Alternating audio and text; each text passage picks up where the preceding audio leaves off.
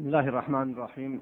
إن الحمد لله نحمده ونستعينه ونستغفره ونتوب إليه ونعوذ بالله من شرور أنفسنا وسيئات أعمالنا، من يهده الله فلا مضل له ومن يضلل فلا هادي له، وأشهد أن لا إله إلا الله وحده لا شريك له، وأشهد أن محمدا عبده ورسوله صلى الله عليه وعلى آله وصحبه وسلم تسليما كثيرا. أخوة الكرام، في كل أسبوع نتوقع أننا سنغادر هذه الأحداث المؤلمة والفتن المتلاطمة، ولكن كما ترون، ولذلك فأريد هذا اليوم أن ننتقل إلى الجانب العملي. ليس لدي جديد أقوله أكثر مما قلته في الأسبوع الماضي عن هذه الأحداث، وأشرت إلى بيان الذي أصدره عدد من كبار العلماء والمشايخ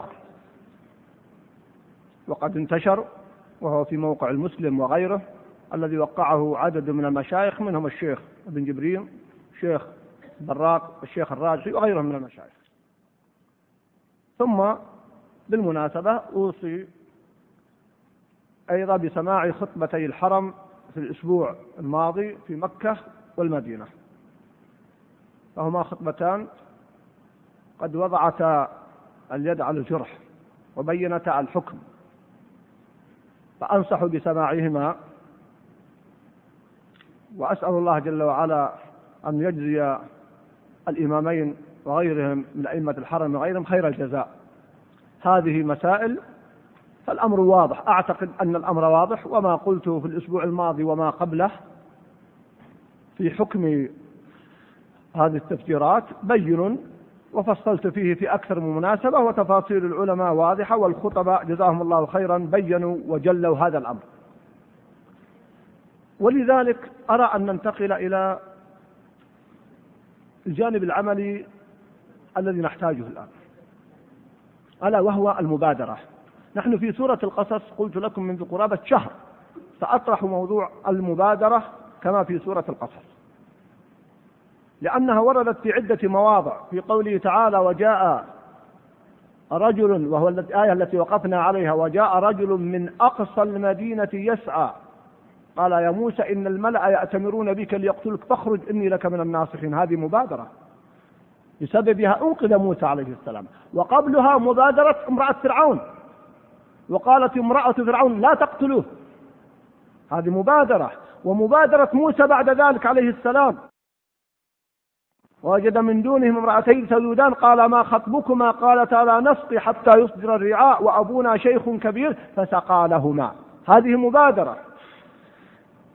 وفي هذه المبادرات أنواع المبادرات التي تتعلق بالدعوة إلى الله وبالمجتمع، لأن مبادرة موسى تتعلق بالجانب الاجتماعي والمؤسسات الاجتماعية والإغاثية ونحوها، والمبادرة الأولى تتعلق بإنقاذ نبي من الأنبياء.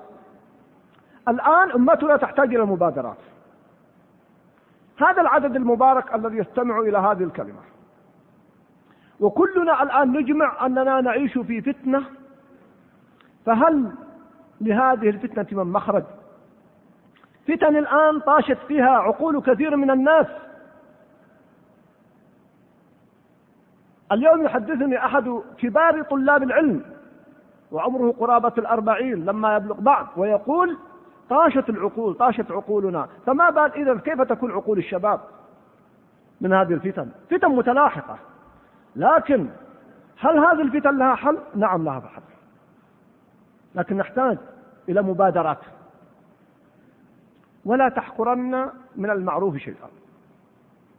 أحد المشايخ اليوم تقدم باقتراح، وهو نوع من المبادرة التي يرى أنها تساهم في الحل، ليس بالضرورة أن يكون الحل شاملا كاملا، يمكن الإنسان أن يساهم في جزء من الحل، أنت تساهم في جزء وذاك في جزء وهذا في طريقة وهذا في وسيلة، تتكامل المبادرات، وفي الوقت نفسه قد تلقى قبول.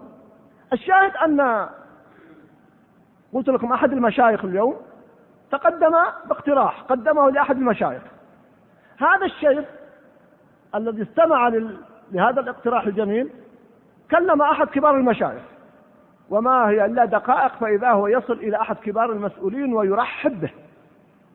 هذا اليوم ما كان يتصور الشيخ وهو يقترحه أنه بعد أقل من نصف ساعة اقتراحه يصل إلى السلطة التنفيذية ويرحبون به ويقولون نبحث عن مثل هذه الحلول.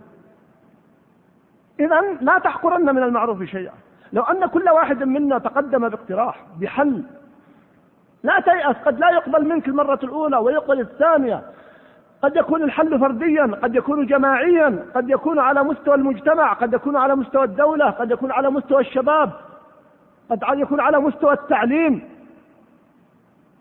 خاصة أننا الآن الأعداء يتسابقون في طرح الحلول. كما قلت لكم اليوم تفتح ملف في جريدة الرياض يقولوا فيها نفتح ملف التعليم خارج التعليم الرسمي أو خارج التعليم المؤسسي. ما هو خارج التعليم المؤسسي؟ فإذا هم يجعلون جماعات تحفيظ القرآن خارج التعليم الرسمي. من قال لكم أن جماعات تحفيظ القرآن خارج التعليم الرسمي؟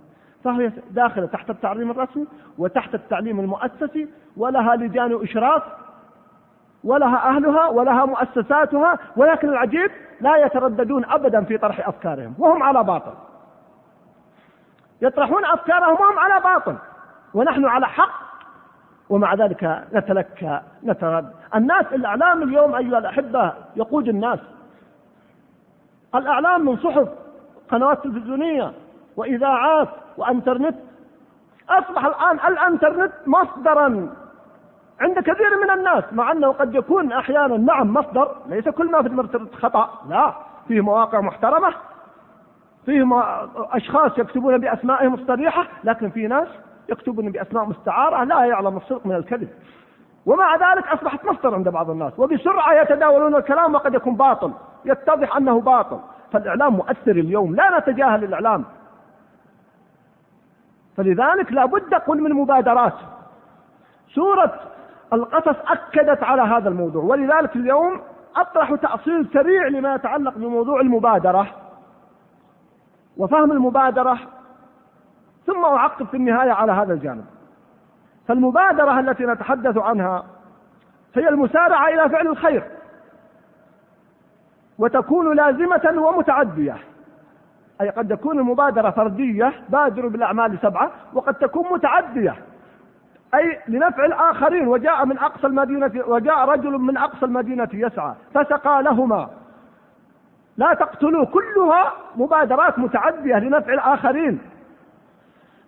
وأعظمها المتعدي، وجاء النوعان في سورة آل عمران، وسارعوا إلى مغفرة من ربكم وجنة عرضها السماوات والأرض أعدت للمتقين. سارعوا أي بادروا، الذين ينفقون في السراء والضراء والكاظمين الغيظ والعافين عن الناس والله يحب المحسنين، والذين إذا فعلوا فاحشة أو ظلموا أنفسهم ذكروا الله فاستغفروا لذنوبهم ومن يغفر الذنوب إلا الله ولم يصروا على ما فعلوا وهم يعلمون. وردت المبادرتان المتعدية والقاصرة، مما يدل على اهتمام الشرع والإسلام بها. ولذلك هذه الآية فيها الحث، آية آل عمران فيها الحث والبيان والجزاء. ومن المبادرات في القرآن وهي كثيرة جدا، قال رجلان من الذين يخافون أنعم الله عليهما ادخلوا عليهم الباب. هذه مبادرة لحل مشكلة كانت قائمة مع موسى عليه السلام، مبادرة بقول وجاء من أقصى المدينة رجل يسعى قال يا قوم اتبعوا المرسلين.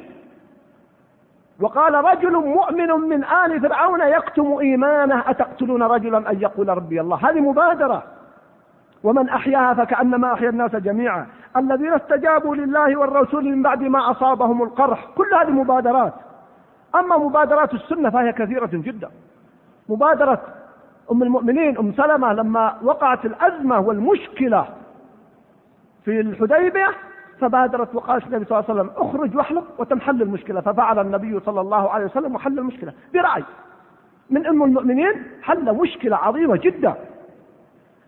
مبادرة من المبادرات الفردية، عكاشة بن محصن رضي الله تعالى عنه لما سأل، ذكر النبي صلى الله عليه وسلم 70 الذين يدخلون الجنة بغير حساب ولا عقاب، قال يا رسول الله ادعو الله يجعلني منهم، قال أنت منهم. فقام الآخر قال ادعو الله يجعلني منهم، قال سبقك يا عكاشة.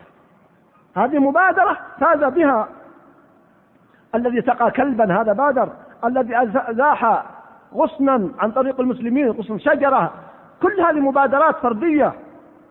الأربعة يأمر الله جل وعلا يوم القيامة بإخراج 4 من النار ليحاسبهم، ثم يأمر بإعادتهم إلى النار، فيقول أحدهم ربي إذ أخرجتني منها فلا تعيدني إليها، فقول الله جل وعلا لا تعيدوه. أيضا حديث أنس في مسلم أن النبي صلى الله عليه وسلم أخذ سيفا يوما أحد فقال من يأخذ هذا مني، فبسط الناس أيديهم، يعني واجد الذين بسطوا أيديهم، فقال النبي صلى الله عليه وسلم من يأخذه مني بحقه، فبادر كما تعلمون. لما قال من يأخذه بحقه فأحجم القوم، فقال أبو دجانة رضي الله عنه أنا. هذه من المبادرات، مبادرة عمير بن حمام عندما قال عندما ألقى التمرات وبادر إلى الالتحام بالعدو، مبادرة النبي صلى الله عليه وسلم لما فزع أهل المدينة بادر النبي صلى الله عليه وسلم وكان أول من خرج لهذا الأمر حتى رجع وقال لن تراعوا. لما حث النبي صلى الله عليه وسلم على الصدقة بادر أحد الصحابة. كل هذه من المبادرات وجاء بها، وقال النبي صلى الله عليه وسلم من سن في الإسلام سنة حسنة فله أجرها أجر من عمل بها إلى يوم القيامة، أو كما قال صلى الله عليه وسلم. ما هي صفات المبادر؟ لا بد من توافر الصفات يا أخي الكريم. إن كانت متوافرة فيك هذه الصفات فالحمد لله، إن لم تكن متوافرة فاحرص على أن تتوافر. منها، هذا ليس على سبيل الحصر، الجدية. المبادر يتصف بصفات الجدية والحرص والصدق والتهيؤ لاغتنام الفرص. ثانيا، دقة الملاحظة ولمح الفرص وتركيز التفكير واستثمار الظروف. دقة الملاحظة ولمح الفرص وتركيز التفكير واستثمار الظروف. ثالثا، الفاعلية والإقدام والشجاعة والثقة بما آتاه الله من نعم والاستعداد للتضحية. الفاعلية والإقدام والشجاعة والثقة. هنا مسألة، بعض الناس يقول الثقة بالنفس لا تجوز. إن كنت تقصد الثقة بالنفس بدون عون الله جل وعلا فلا تجوز، ولا تكلني إلى نفسي طرفة عين. لكن أن يثق الإنسان بما آتاه الله من ملكات ونعم هي أقوى الوسائل للقيام بالعمل. الإمام إذا لم يكن واثقا بتوفيق الله له بحفظه لكتاب الله ما استطاع أن يصلي بالناس حفظا. الخطيب، المحاضر، القائد، لا بد أن نثق. فالمسألة الثقة بالنفس تحتاج إلى تفصيل، والذين يخطئون يقولون أن القول الثقة بالنفس لا تجوز فيه نظر، فيها تفصيل. إن كنت تقصد الثقة بالنفس أي تعتمد على نفسك فقط فهذا لا يجوز، لأنه قد يخذل الإنسان. أما إن كنت تقصد تثق بنفسك أي بما آتاك الله من ملكات ومواهب فهذا مشروع ولا حرج فيه. إذا نقول الفاعلية والإقدام والشجاعة والثقة والاستعداد للتضحية. ثم أخيرا، القدرة على القيام بما يريد أن يبادر إليه، لأن كل عمل يحتاج إلى صفات معينة. وقفات مهمة، ما أحوج وأوصي المربين بهذا الجانب، العناية بعلم الأوائل، فهذا له تأثير مباشر بإحياء روح المبادرة وإشاعتها في المجتمع، حيث كان له النصيب الأوفى في الكتاب والسنة. يقول الله جل وعلا والسابقون الأولون من المهاجرين والأنصار وأمرت أن أكون أول المسلمين، قل إني أمرت أن أكون أول من أسلم، سبحانك تبت إليك وأنا أول المؤمنين، عسى ربنا أن يغفر لنا خطايانا أن كنا أول المؤمنين. توسلوا إلى الله سحرة فرعون رضي الله عنهم، توسلوا إلى الله أن يغفر لهم مع ما مضى من ذنوبهم قبل أن يسلموا، قالوا أن كنا أول المؤمنين، فتوسلوا بالأولية.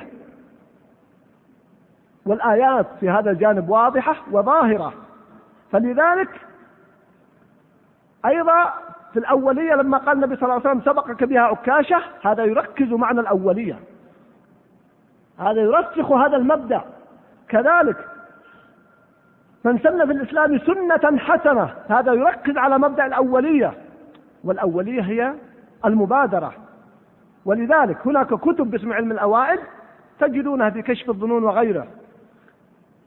فالشاهد أن نرسخ في تربيتنا لأبنائنا وتلاميذنا ومجتمعنا هذا العلم فهو مؤثر في تحقيق المبادرة. هناك فرق بين المبادرة والعجلة المذمومة. العجلة قد تكون مذمومة وقد تكون محمودة. وما أعجلك عن قومك يا موسى قال هم أولئك على أثري وعجلت إليك ربي لترضى. فالعجلة قد تكون محمودة وهي المبادرة، وقد تكون مذمومة. خلق الإنسان من عجل، ففي فرق بين المبادرة وهي العجلة المحمودة وبين العجلة المذمومة. ولذلك كلام بعض الناس يقول فلان عجل، ليست على إطلاق يا دم. إذا كان عجل في الخير، والعرب يقولون كل شيء فيه خيره إلا أشياء، منها قال إكرام الضيف وقضاء الدين وتزويج البكر وتجهيز الميت، هذه كلها ليست عجلة مذمومة. فالعجلة بينها وبين المبادرة إذا كانت عجلة محمودة لا تعتبر ذما، فهي من نوع المبادرة المحمودة. أما إذا كانت في غير ذلك فلا، لا بد من دراسة كل أمر قبل الإقدام عليه، ولكل أمر ما يناسبه من الدراسة.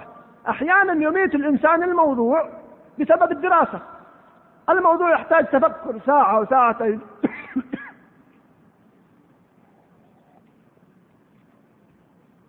قد يحتاج إلى ساعة وساعتين، يجلس يدرس شهر حتى يموت الموضوع حتى يذهب. فلا، كل أمر له ما يناسبه. في الأمور تحتاج دقائق دراستها، وأحيانا يحتاج إلى ساعة، وأحتاج إلى أيام وإلى أسابيع. ولا يتعارض، الدراسة لا تتعارض مع المبادرة إذا كان الأمر يقتضي الدراسة، وإلا يصبح عجلة. وقد يكون الأمر يحتاج إلى فرد، وقد يكون محتاج إلى عدد من الأفراد، وهل مجرى. كيف ننشئ مجتمع المبادرات؟ أعتقد في واقعنا الآن ما أحوجنا إلى مجتمع المبادرات. لفت النظر في القرآن أن آيات المبادرة جاءت بالجمع، استمعوا إلى بعضها. يقول الله جل وعلا سابقوا، ما قال سابق، سابقوا إلى مغفرة، سارعوا إلى مغفرة، إنهم كانوا يسارعون فاستبقوا الخيرات، والسابقون السابقون، والسابقون الأولون، كلها بلفظ الجمع، مما يدل على حاجتنا إلى مجتمع المبادرات. وبالإمكان أن نحول المجتمع إلى مجتمع مبادرات. ألا تلاحظون أن في بعض المناطق أو بعض المدن أو بعض القبائل اشتهرت بالكرم؟ تجد كل القبيلة مشهورة بالكرم أو المنطقة مشهورة بالكرم. لماذا؟ لأنهم ينمون هذا الخلق الطيب، يتوارثه الصغار عن الكبار، يتوارثونه. فممكن أن ننمي أو أن ننشئ مجتمع المبادرات، ونبدأ في المبادرات الفردية والجماعية. نحتاج إلى كما تربى المجتمعات على بعض مكارم الأخلاق، كذلك تربى على المبادرات وهي من مكارم الأخلاق. كما يربى الفرد على مكارم الأخلاق، تربى المجتمعات على مكارم الأخلاق. في ظل الظروف التي نعيشها لسنا بحاجة إلى كثرة التنظير، وإنما نحن نحتاج إلى مبادرات مسددة، والذين يوزعون المسؤوليات على غيرهم يزيدون الأمر سوءا.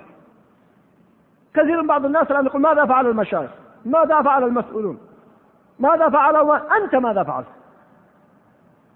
أنت ماذا فعلت يا أخي الكريم؟ اقرأوا سورة النمل. لما سليمان عليه السلام فقد الهدهد وتفقد الطير، قال ما لي لا أرى الهدهد أم كان من الغائبين، لأعذبنه عذابا شديدا أو لأذبحنه أو ليأتني بسلطان مبين، فمكث غير بعيد قال أحطت بما لم تحط به وجئتك من سبأ بنبأ يقين. هدهد كان سبب إسلام مملكة كاملة. والعلماء يقولون لا يقتل الطير، لا يقتل الهدهد، مع أنه لا قيمة له، لا يقتل، مما ورد النهي عن قتله. فتصوروا الهدهد يبادر ويأتي بخبر مملكة سبأ ويكون ذلك سبب لإسلام مملكة. ونحن عندنا ما شاء الله هؤلاء الأخيار، هؤلاء الشباب بعلمهم وفضلهم ومكانتهم ومنزلتهم. ماذا قدمت لأمتك في هذا الإطار وهذا الباب؟ والفتن تعصف بها عن يمين وشمال. فإذا لا بد من الانتباه لذلك. سادسا خطورة العوائق النفسية والأوهام التي تقعد الناس عن الإقدام. بعض الناس يقول من أنا؟ سبحان الله، إذا جاءت الوظائف، إذا جاءت مطامع الدنيا ما يقول إنسان من أنا، ولكن عند أمور الآخرة يقول إنسان من أنا، أنا ما ليس عندي علم، ليس لي شأن. هذا غير صحيح. هناك عوائق نفسية، أوهام تعشعش في أفكار كثير من الناس، لو أنه تجاوزها لانحلت المشكلة بإذن الله. مواطن تتأكد فيها المبادرة، مثل عند الفتن، عند إقبال الفتن يقول النبي صلى الله عليه وسلم: بادروا بالأعمال فتنا كقطع الليل المظلم، الحديث رواه مسلم. وقال صلى الله عليه وسلم: بادروا بالأعمال سبعا هل تنتظرون إلا فقرا منسيا أو غنى مطريا، إلى أن قال صلى الله عليه وسلم: أو الدجال فشر غائب ينتظر، أو الساعة فالساعة أدهى وأمر. الترمذي وقال حسن. ففي مثل الفتن أو إقبال الفتن لا بد من المسارعة والمبادرة لإنقاذ النفس وإنقاذ الأمة. إذا كان النبي صلى الله عليه وسلم عند إقبال الفتن يحث على المسارعة لإنقاذ النفس حتى لا تهلك، فمن باب أولى أن نسارع وأن نبادر. ولفظ الحديث كلاهما، الحديثين كلاهما جاء بلفظ بادروا، ولاحظوا كل أيضا بالجمع ليس بالتفرد. فمن باب أولى أن نسعى لإنقاذ الأمة، لإنقاذ المجتمع. قال ابن عبد ربه: مبادرة حسم الأمور ضعيفة قبل أن تقوى، ومحاولة قطع الأصول الضئيلة قبل أن تغلط أحزم في الرأي وأصح في التدبير من التأخير لها والتهاون بها حتى يلتئم قليلها بكثيرها وتجتمع أطرافها إلى جمهورها. أي يقول ابن عبد ربه أن نبادر الآن قبل أن تتوسع الفتن في بلادنا.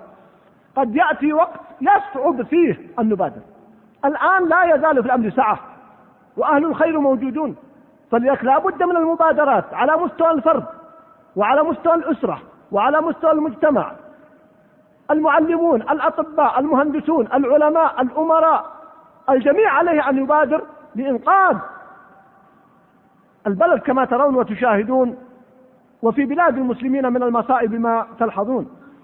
أيضا هناك مبادرة ما لا يصلح إذا فات وقته وانقضى أجله. في بعض الأمور إذا لم تبادر بها في حينها انتهت. إن الملأ يأتمرون بك ليقتلوك فاخرج إني لك من الناصحين. لو تأخر ما نفعت المبادرة هنا. ثم أيضا المبادرة إلى عمل قد يسبقك غيرك له فيفوز دونك، سبقك بعكاشة. بعض الأمور يجب أن تبادر حتى لا يسبقك الآخرون فيذهب الأجر عنك. أيضا المبادرة إلى عمل التأخر عنه يتيح الفرصة لأهل الباطل فيكون الضرر عاما والبلاء شاملا. تتاح فرص الآن لبعض الأخيار ويتأخرون عن المبادرة إليها، فيتقدم أهل الباطل فيصيبون الأمة بالبلاء. ثم يبدأ الأخيار: يا ليتنا فعلنا، ويا ليتنا فعلنا، يا ليتنا بادرنا، يا ليتنا استلمنا. وسبب ما نعيشه الآن من أسباب ما نعيشه من بلاء هو تأخر كثير من الأخيار عن بعض المجالات المهمة باسم الورع أو الزهد أو عدم التحري، ولما فاتت الآن يضربون كفا بكف. أخي الكريم، عود نفسك على المبادرة في الأمور الصغيرة تصبح من أهل المبادرة في الأمور الكبيرة والعظيمة، بل تصبح إماما ومن الرواد. ابدأ في المبادرة في بيتك، في مجتمعك الصغير، في أسرتك، في مدرستك، في عملك، في حارتك.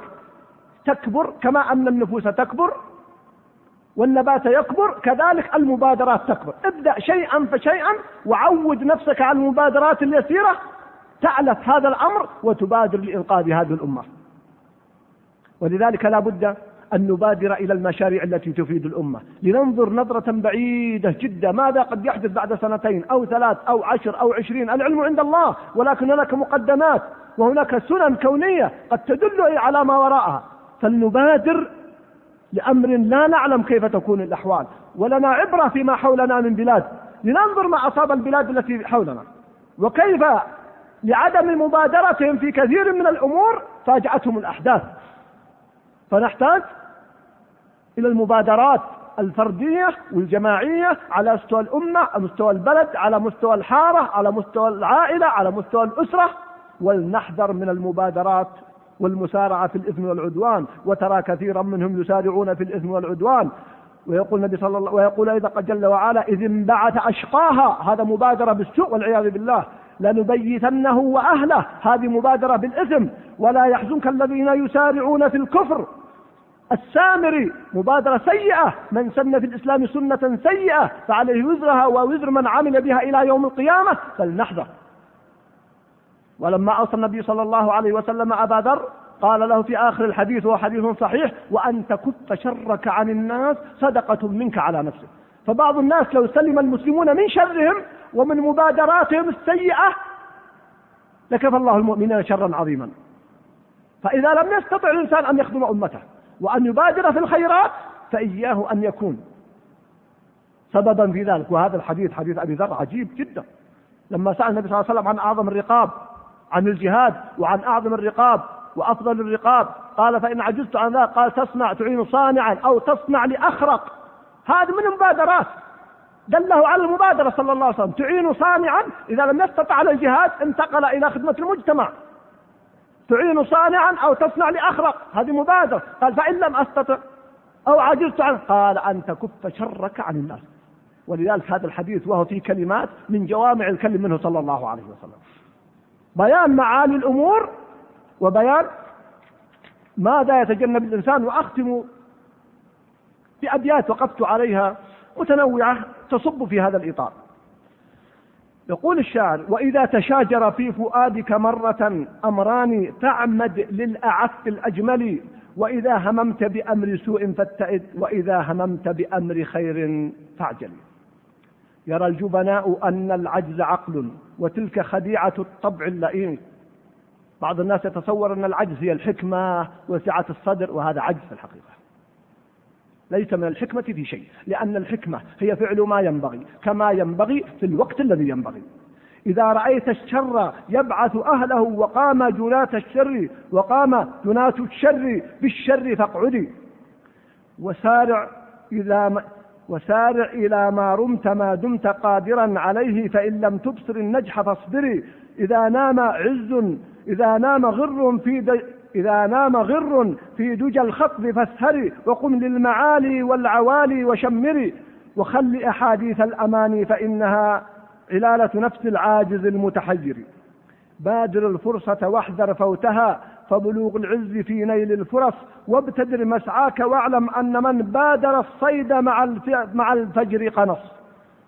أخيرا من هذه الأبيات: ولم أجد الإنسان إلا ابن سعيه، فمن كان أسعى كان بالمجد أجدرا، وبالهمة العلياء ترقى إلى العلا، فمن كان أعلى همة كان أظهرا ولم يتأخر. هذا بيت يكتب بماء الذهب. ولم يتأخر من أراد تقدما، ولم يتقدم من أراد تأخرا. فأنت تصنع تاريخك، أنت يا أخي الكريم تصنع تاريخك في الدنيا والآخرة. ادخلوا الجنة بما كنتم تعملون. الناس يقرؤون. وأخيرا ما أحوجنا في هذه الظروف الحرجة إلى أن تؤتي هذه الجهود ثمارها. الأمة في بلادنا والحمد لله تتربى منذ عشرات السنين. آن الأوان لأن تؤتي الثمرة التي قام بها العلماء والدعاة والمخلصون، أن تؤتي ثمارها. البلد والحمد لله وبلاد المسلمين تزخر بالطاقات وبالعقول. إن لم تؤتي ثمارها اليوم فما تؤتي ثمارها. ليس هناك شيء أيها الأحبة اسمه مستحيل لا أستطيع، إلا ما كانت استحالته شرعية أو كونية. الاستحالة الشرعية لا يمكن. لو اجتمع فقهاء الأمة على أن يجعلوا رمضان والحج في شهر واحد ما استطاعوا، هذه استحالة شرعية. استحالة الكونية إن الله يأتي بالشمس من المشرق فأتي بها من المغرب، أما ما عدا ذلك فليس مستحيلا. يقول ابن القيم رحمه الله، وهذا في زمنه، تأملوا لو أن رجلا وقف أمام جبل وعزم على إزالته وكان مأمورا بذلك لأزاله، لو أن رجلا يقول ابن القيم كما في كتاب مدارج السالكين وقف أمام جبل وعزم على إزالته وكان مأمورا بذلك أي مشروعا لأزاله، فليس هناك شيء مستحيل إذا تضافرت الجهود وصدقت النيات والعزائم. فلنتق الله جل وعلا ولنتأمل في هذا الواقع ولنتفكر. مثنى، إنما أعظكم بواحدة أن تقوموا لله مثنى وفرادا ثم تتفكروا. فكروا بهذا الواقع الذي نعيشه، فكروا بما يعمله الآخرون وما يعمله المنافقون، فكروا في قضايا الغلو التي تعصف ببلادنا، وهؤلاء الشباب وما يحدث من بعضهم هداهم الله، تدمير للبلاد وللأمن وللأمة وتسليط للأعداء. أليس هناك من مخرج؟ بلى والله إن المخرج موجود، والمخرج بين أيدينا في كتاب ربنا وفي سنة النبي صلى الله عليه وسلم، ولكننا نحتاج إلى مبادرة، إلى مسارعة، إلى مشاريع عملية، مشاريع عاجلة وآجلة. فيه مشاريع نحتاجها الآن لوقاية بلادنا وبلاد المسلمين من هذه الفتن وهذا الانجرار في الظلمات التي ترونها، وفيه أيضا مشاريع ومبادرات تحتاج إلى سنوات. ابدأوا بها الآن، ابدأوا بها الليلة، لا تقول سأفكر غدا، اجعلوا هذا الليلة ليلة القرار، كل منكم يتخذ قراره، يتق الله جل وعلا. واتقوا الله ويعلمكم الله. يا أيها الذين آمنوا إن تتقوا الله يجعل لكم فرقانا. أما أن نقف، أما أن تبقى الأحوال كما هي، فنخشى والله من العقوبة.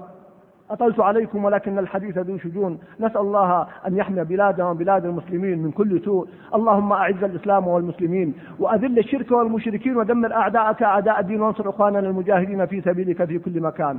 اللهم ثبت أقدامهم، اللهم ثبت أقدامهم، اللهم سدد رأيهم ورميهم وسهامهم. اللهم منزل الكتاب ومجري السحاب وهازم الأحزاب، انصر إخواننا المسلمين المجاهدين واهزم اليهود والنصارى ومن حالفهم.